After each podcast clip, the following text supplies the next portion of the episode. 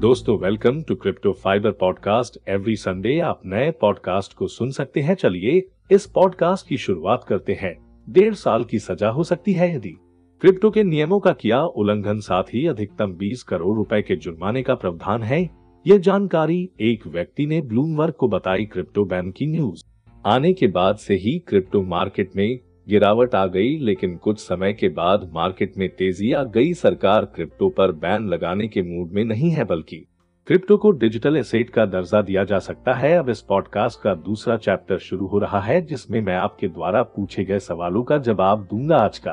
पहला सवाल है कि यदि भारत में क्रिप्टो बैन हो जाती है तो आपकी क्रिप्टो का क्या होगा? कुछ क्रिप्टो एक्सपर्ट का कहना है कि यदि ऐसा होता है तो आप अपनी क्रिप्टो को फॉरेन एसेट के रूप में रख सकते हैं। क्रिप्टो पॉडकास्ट के तीसरे चैप्टर मतलब की क्रिप्टो फैक्ट की शुरुआत करते हैं और आज का क्रिप्टो फैक्ट है। सबसे सस्ती क्रिप्टो कौन सी है? इसका जवाब है कि सबसे सस्ती क्रिप्टो करेंसी शिबा इनू है। एक रुपए में लगभग तीन सौ अड़तीस शिबा इनू खरीदे जा सकते हैं। चलिए, दोस्तों, अब इस पॉडकास्ट को यही समाप्त करते हैं और मिलेंगे अगले पॉडकास्ट में। यदि आप क्रिप्टो न्यूज़ की वीडियो देखना चाहते हैं तो यूट्यूब पर क्रिप्टो फाइबर। सर्च करें और हमारे YouTube चैनल क्रिप्टो फाइबर को सब्सक्राइब करें।